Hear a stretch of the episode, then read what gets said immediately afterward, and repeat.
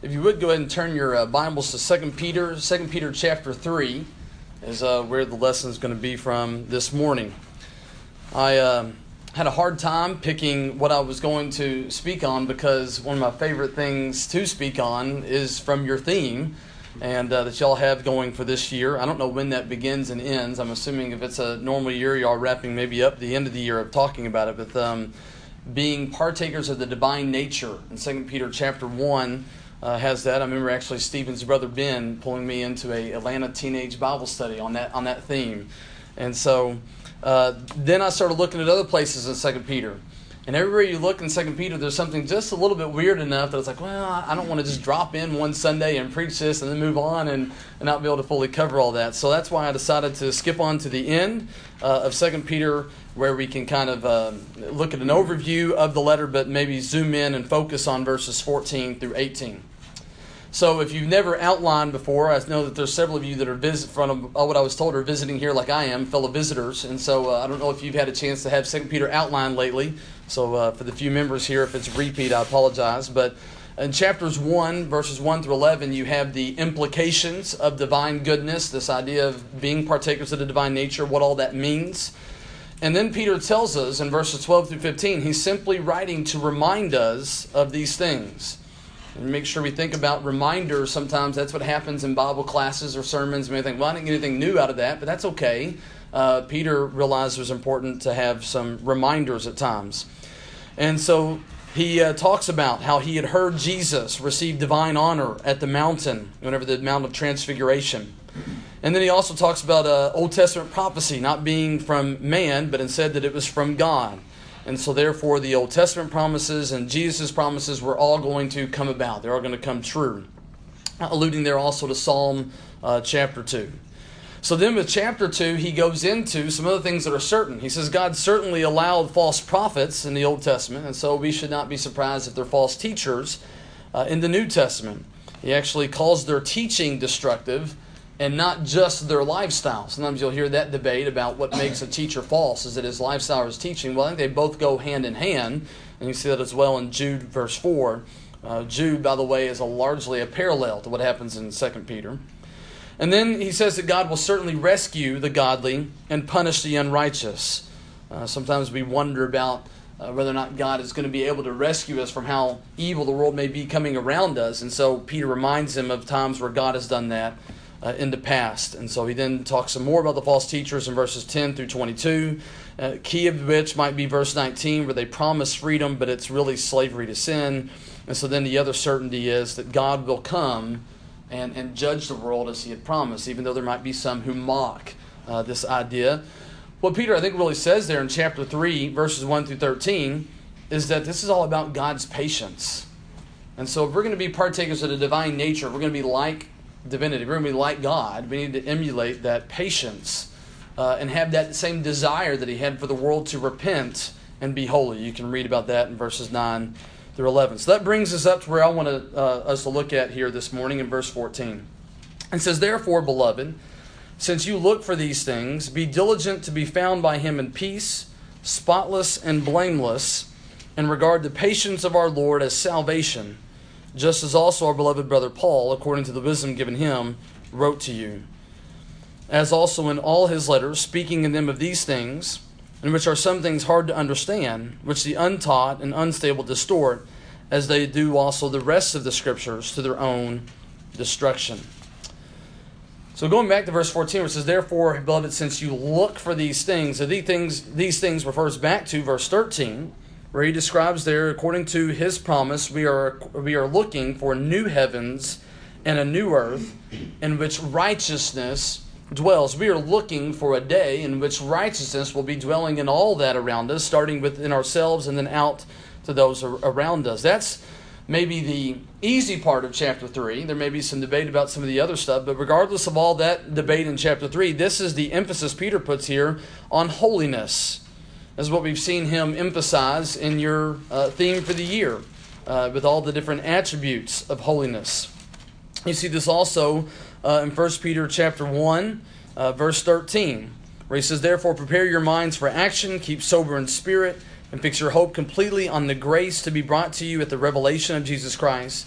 As obedient children, do not be conformed to the former lusts which were yours in ignorance, but like the Holy One who called you, be holy yourselves also in all your behavior, because it is written, You shall be holy, for I am holy.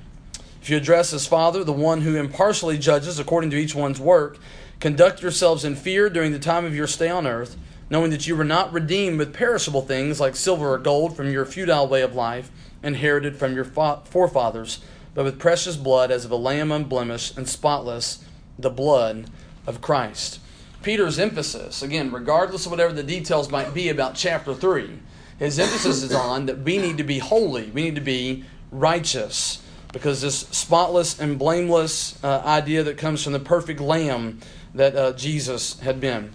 When you look at the uh, phrases here, spotless and blameless, and that's something Peter does a lot, is put two words together like this most of the 40 occurrences of these words are moral in tone. You know, we may not think of those words as spotless about that, but that's the way it was in the ancient world, not just uh, even in Scripture. And he tells us then also to be diligent to be found in peace. This diligence, of course, echoing back to chapter 1, verse 5, about be diligent to add these different virtues to your life.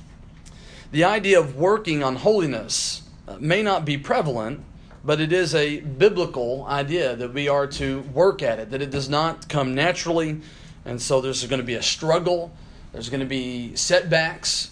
Um, and I think sometimes that helps because the babe in Christ wonders, well, why am I still engaging in this sin and that sin? Or why do I have this attitude or that attitude? Why is my mind not being transformed? Well, it's something that does require work and it takes time uh, because you don't, you're not able to accomplish it just instantaneously. The peace here could refer to uh, one another or towards Him. Either way, it works is what we need to be do. What we need to do, we need to be found to be at peace with God. And Peter does wish for peace with God to be multiplied to us, as he said in chapter 1, verse 2. But a letter like this could also create some dissension in the congregation. You think about that. If he's warning about all these false teachers, and you know, I read through my outlines for chapter two, and I was like, ah, that'd just be really weird to drop in for one lesson and, and read some of chapter two to this congregation and say, all right, see you later, because it's really aggressive tone in chapter two. And so, since Peter knew uh, th- that was going to be part of, well, not because he knew, because he had already written that chapter, he knew that this could be uh, contentious within the congregation there.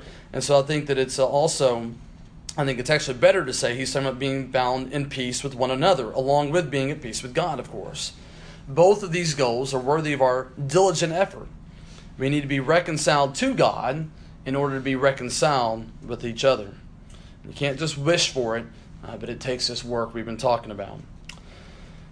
When you look at verse 15, you think about this patience, it reminds me of the saying some of us have heard at times there, but for the grace of God go I.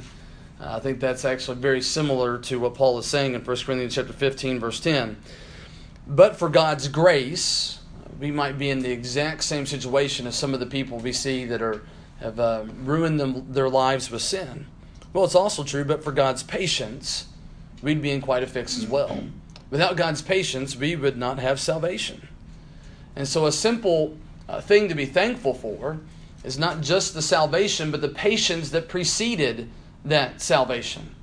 Uh, the patience that comes even after our initial um, receiving of cleansing of sin, his patience then comes whenever we need our sins washed away again because we've stumbled and fallen off of the path of holiness. And so we need to realize that God's patience is what allowed our salvation, and with that in mind, give others around us more time. Because being a partaker of the divine nature, having his patience with others, may be what they need for them to be able to reach their salvation. If we are too quick to uh, condemn or judge or rebuke or be harsh in some way that would be inappropriate, I'm not saying it's it's never appropriate. We do see that, like I said in chapter two.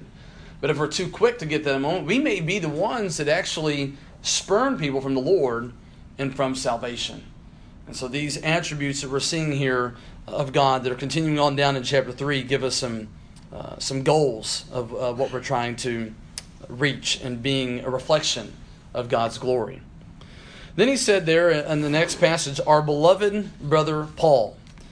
Uh, for the final time in this letter, Peter doesn't exalt himself. You see this also in his first letter. When we think about 1 Peter chapter 5, and he talks about there being a, uh, a fellow uh, shepherd there with the people.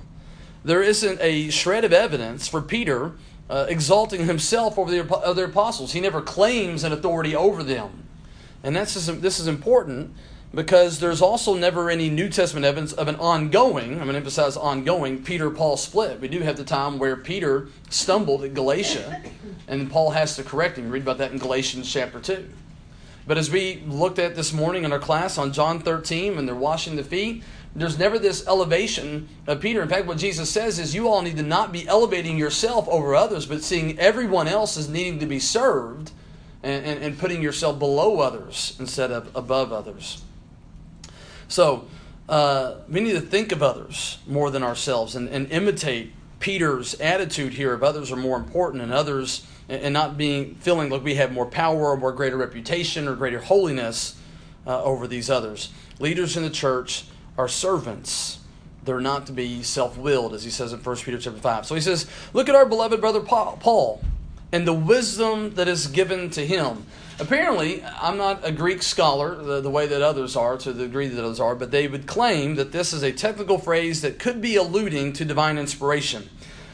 I think the better way to talk about Paul's inspiration isn't to, to appeal to some obscure technical jargon of the ancient world. Well, actually, this word could mean. I don't think that's the best way to do it. What you have right here, I think, is where he says, as they do the rest of the scriptures. He's putting Paul's writings there at the same level of uh, the scriptures by referring to them there as the rest of the scriptures. So, whether that technical jargon is true or not, uh, you have this attitude here, or this idea here, where he notes, notes also that he wrote to you uh, in all of his letters. Clearly, Paul wrote to this group, and there was a collection of writings uh, to others. I mean, sometimes don't appreciate how much work was going in and writing these letters and how they were spread around. So, look if you look over Colossians chapter four, verse sixteen, you read there that Paul says, "After this letter has been read to you, see that it is also read in the church of the Laodiceans, and that you read their letter." So I'll sometimes get this question, well, did the apostles realize the authority that they had as official ambassadors of Jesus, the way we sometimes refer to them? Well, by the way you read their letters, you sure get the impression that they did understand this. In fact, there's some places I think we could show if we were in a lesson just on that subject. In 1 Corinthians, Paul's very explicit about saying, This I didn't get from the Lord. This is just my opinion. But the rest of this, he says, is from the Lord. So he understood his authority. Even the churches understood his authority. That's why they're writing to Paul in 1 Corinthians. Paul is actually responding to their letter. They're saying, Hey, Paul, tell us the answer to this question. And they're not just doing that because, well, we really liked it when you came and talked to us a few months ago. They're writing to him as an authoritative teacher, wanting a revelation uh, from the Lord. And so here you see this same idea. This uh, there was a great realization that these letters were carrying the authoritative words of Jesus' official ambassadors. Uh, can we end up worshiping Scripture in some kind of sinful way? I, I don't know. I, I, hear sometimes people make that claim. All I know is that this is the last uh, remaining uh, evidence that I'm currently aware of. And if I find out of anything more that came from these apostles, I, want to I want to dive in and, and read about it because they were they were carrying not only this authority, but they were one of the most amazing historical events that the world has known and their record of preservation is incredible. Now, let's notice also what he says about these things that are along with the rest of the scriptures. He says there are some things that are hard to understand.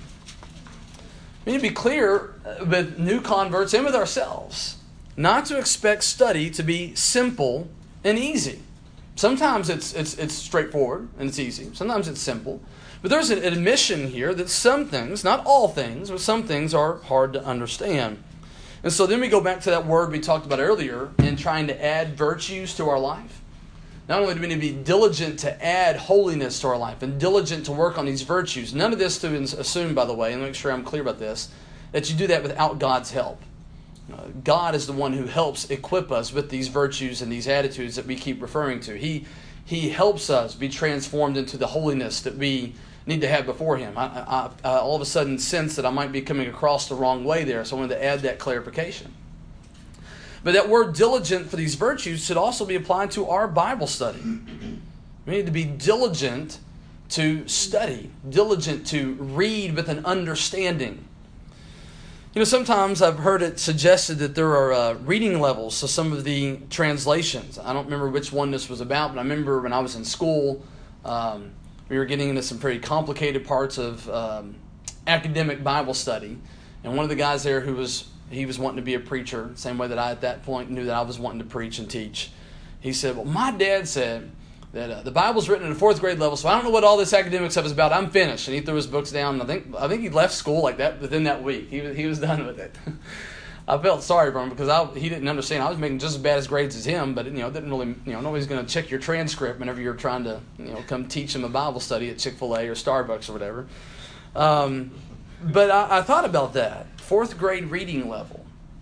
So I decided to look it up one time. The reading levels aren't actually as easy as I think some people understand. If you were to look up an academic diagnosis of the King James Version, it's a 12th grade reading level. Now that one probably doesn't surprise you. You're probably some of you saying, no, it actually requires a collegiate degree of the King, Queen's English or whatever it is. But the New American Standard Bible, the one that I use all the time, apparently got an 11th grade rating, which I guess means that my daughters can't understand the New American Standard Bible. You know, they're not 11th graders. Uh, so I kept looking. The ESV, and at that time we still had the HCSB. I guess now that's the Christian Standard Bible, and it probably hasn't been out long enough to get a diagnosis of what grade level. But the ESV and this other one, Holman Christian Standard, they had a seventh to an eighth grade reading level, a middle school reading level. It took me going all the way down to the NIRV Bible. You didn't know that one existed, the NIRV Bible? That sounds really bad, doesn't it? But it's the New International Reader's Version, meant for children, and even it got a third grade reading level. Well, next time you're with a third grader, just test their reading skills. See how proficient they are at reading some things. And so my simple point is the reading level may not be as easy as we are assuming anyway. I know the, the, the I was about to say the ancient world, that sounded really bad. The, uh, the pioneers in America would teach reading with the Bibles in the schools. It was a great way for kids to learn how to read. They'd have them read a Bible story. And, and so that sometimes maybe gives us an impression of it being easy to read. But that's not always the case. And I think about the Ethiopian eunuch he was reading something that, when you really stop to think about it, was really hard to understand. The servant in Isaiah gets applied at some moments to a group of people, that the group was going to collectively serve Jehovah. And at other times, the servant in Isaiah is applied to an individual. And so the Ethiopian eunuch sometimes maybe we're a little bit hard on him about he's asking, uh, what, what is this? What's going on here, Philip? And Philip has to explain it to him. But if you just had Isaiah, it would be pretty difficult. And so that's why sometimes maybe we don't appreciate how easy it is to get tripped up in Bible study to think, you know what, uh, it's too hard, I give up. And so we need to be patient, go back to that word, but these people who are burnt out on Bible study and say, hey, look, with God's help, if we just take our time with this, I think we can begin to understand the overall picture of Isaiah. Then we can begin to zoom in on some points that maybe you aren't as familiar with, and I think you can be equipped with the knowledge of who God is. And you notice that part of the problem is, he goes on to say there, that the untaught and unstable distort his letters. And then notice what else he says about it that it destroys them. It's to their own destruction. That's a pretty aggressive word. So let it be a warning to all of us that if we're not learning and if we're not grounded in the text, we can easily come to be distorted in our understanding of the text and then we might actually be leading to the destruction of souls. There's a uh, modern approach, maybe you've run into it, maybe you've even said it. I, have said the words before. And when I say the words, I always feel bad because I know that I've kind of taught against this idea with these words. You'll hear people say, well, what it means to me is, those words alone are not what's wrong, okay? But the idea is if we're going to try to take the easy way out, and we have no idea, we don't have any intentions of listening to others in the room about what it means. We don't have any intention of listening to a, a fair discussion of that it's actually what the word does or does not mean. And so it can be easier to say, well, here's what it means to me, and now let's move on. And I don't want to entertain any other ideas. I don't want to entertain, certainly don't want to entertain the idea that I might be wrong about what it means. And so that approach to Bible study can be abused. Let me say it that way because I've said the words myself, I don't want you to walk away from saying, Oh, I can never utter those words or I'm wrong. Just be careful when you find yourself uttering those words. Have you actually given study to what you think it means? Have you, and are you open to being corrected about possible misunderstandings to what it means? And so when it comes to uh, these people here, with this destruction that Peter's referring to, uh, we can't be positive what he had in mind. He didn't go into any details about what it was. And, and I'll say this about that. I like that the Bible so often doesn't give us specifics about the other side that might be Paul's opponents or Peter's opponents. And here's why. If we could read their side and if we could know more specifics at times, for example, sometimes people will debate uh, is Paul addressing Gnostic Jews in Colossians? We were referring to that one earlier. The danger of if you were able to find out exactly who they were, then modern day people say, well, that's not me. I'm not Gnostic. Well, I don't do any the Jewish part of that. And so I actually like that the Bible sometimes is very general in its, in its um, correction of the false teaching of that era because it allows it to still be so applicable to today's errors. So the ancient world, we, we don't know what this distortion was that Peter had in mind. It could be they were turning the grace of God into licentiousness. You have that in, like in Jude verse 4, as we referenced earlier. There were Gnostics that did that. Um, it could be a misunderstanding of Paul on the coming resurrection. Uh, we have that problem earlier in chapter 3, so it could be something along those lines. However, uh, these people justified it they were actually rationalizing sin. So be careful to realize that with our minds, we can rationalize sin if we, are, if we uh, work hard at that. Uh, the same way that these must have done as they led some to destruction.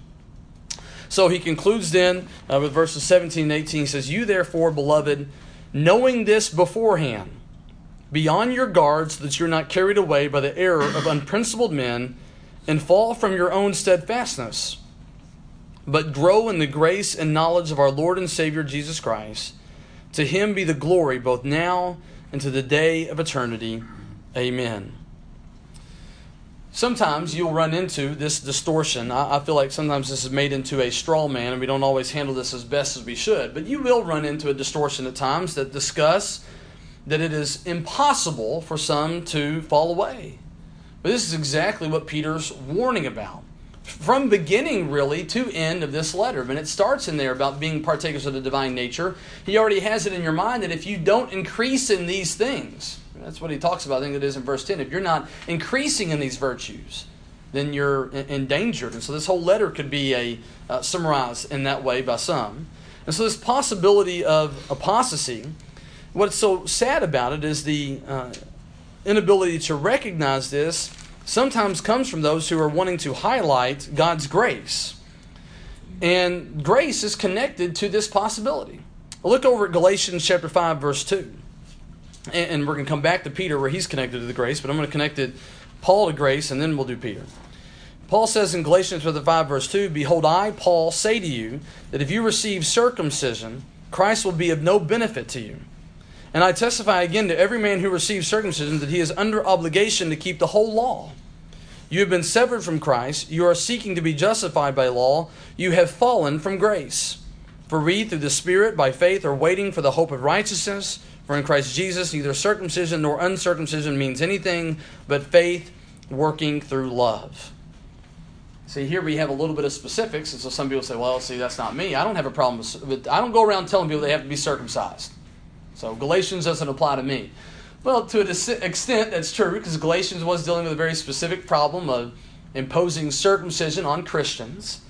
Um, but notice there, the, the way Paul described this problem in Galatians, that it was a falling from grace. And so here's what I want to suggest to you modern versions of the Galatian problem still exist. This is no longer with circumcision. And then really it's very subconscious as well because we don't have time for a whole study of Galatians and these Judaizers. But the Judaizers were, were meaning, they meant well with what they were teaching. They believed it to be God's will and they thought they were helping people. Say, no, this is what you need to do to truly be a Christian. And some of us today may have some subconscious ones. We don't actually say it out loud, you need to do this. But we may get divided over, you know, Richard and I were joking about what time services start. And there really can be some people that can be arrogant about that both ways, right? Well, so you guys like to sleep in, that's your problem. You know, you're not able to get up early for the Lord. And then they might, some of them might take it so far as to trace through the Bible all the times that they arose early, right? I mean, think about the great sacrifice of Abraham and Isaac. What's it say? It says he rose up early in the morning. You see?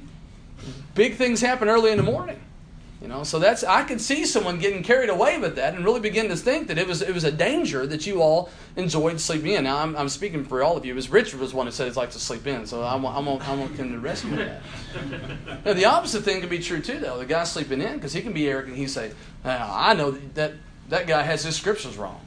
He thinks you have to get up early, but you don't. What a silly guy. He thinks you have to get up early. Doesn't he know that by getting out there that early and meeting at the same time as all the other churches, you can't visit around other churches? So I try to be evangelistic to other denominations. I've actually heard someone make that argument about why they met on Tuesday or Thursday night instead of Wednesday night. And I heard one guy make the argument why we meet only at 3 o'clock on Sundays so that they could then travel around on Sunday mornings. You can become arrogant either direction arrogant about traditionalism or arrogant against traditionalism and miss the fact that it's supposed to be about Christ. You see, now some people are adding things to Christ, and so they've fallen from grace and, and, and Christ and begun to focus on some of these other externals. And so what's what's so sad about this doctrine about thinking you know we can't fall away is that it actually connects with grace both there in, in Paul in Galatians chapter 5, but back to where we were in Peter, where he talks about, I'm warning you, because we're at this point they haven't done it. You need to know this beforehand. Be on your guard that you can fall from your steadfastness. And so instead he says, but grow in the grace and knowledge of our Lord Jesus Christ. Paul and Peter connect the potential to falling away as being a lack of understanding grace. I'll make sure I say that maybe a little bit more clearly. If we don't understand grace accurately, that's when you're more likely to fall away. You know, I think sometimes people want to try to uh, specialize in the specifics to keep people from falling away. Well, let me make sure you know this extra doctrine, and maybe make sure you know this extra doctrine. And when you line up these 10 unique doctrines that make us different than the rest of the mainstream Christian world, and we'll, we're assured that you'll never fall away. That's not the way to do it.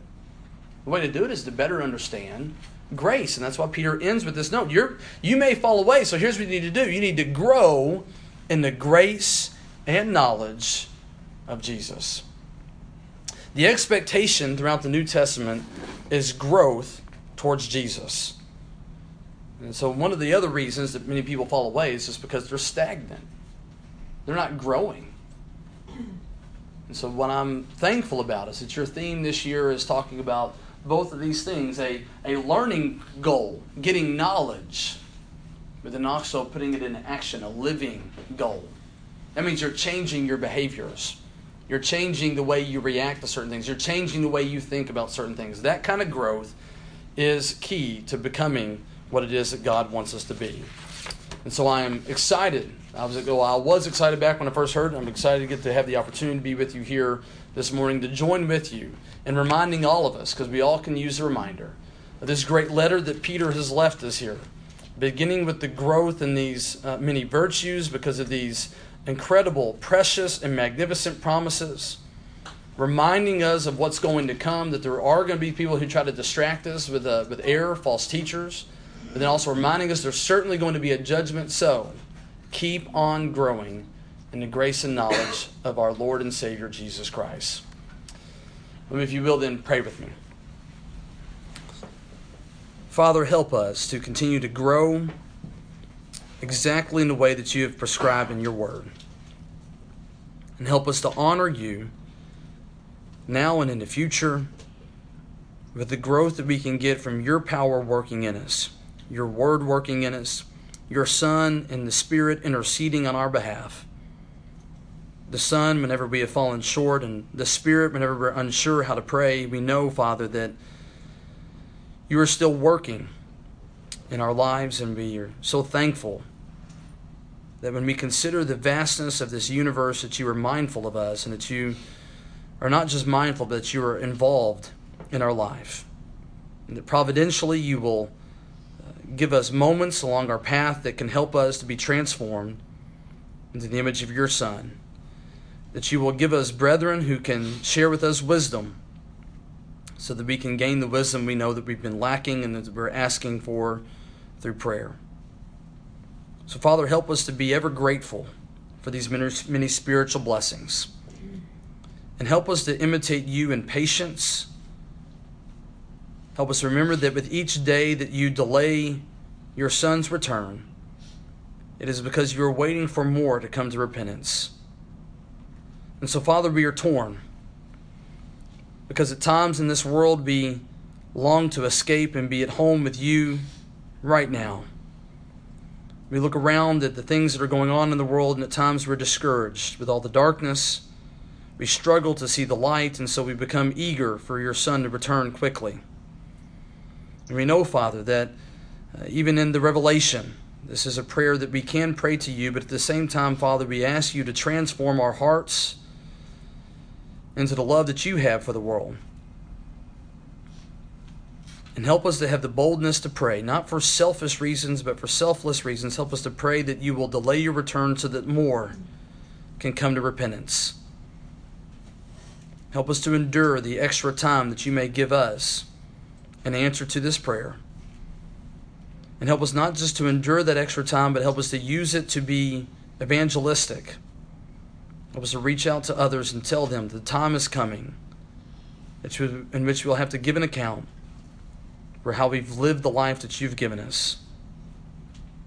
So help us, Father, to balance these thoughts as we wrestle within our souls for the things we desire and the things that we know that are best that come from you. We trust you, Father, and know that in your good timing you will send your Son back in the time that is right. So help us in the meantime. Be warned of the things that Peter's warned about and help us keep growing. It's in your Son's name that we pray. Amen.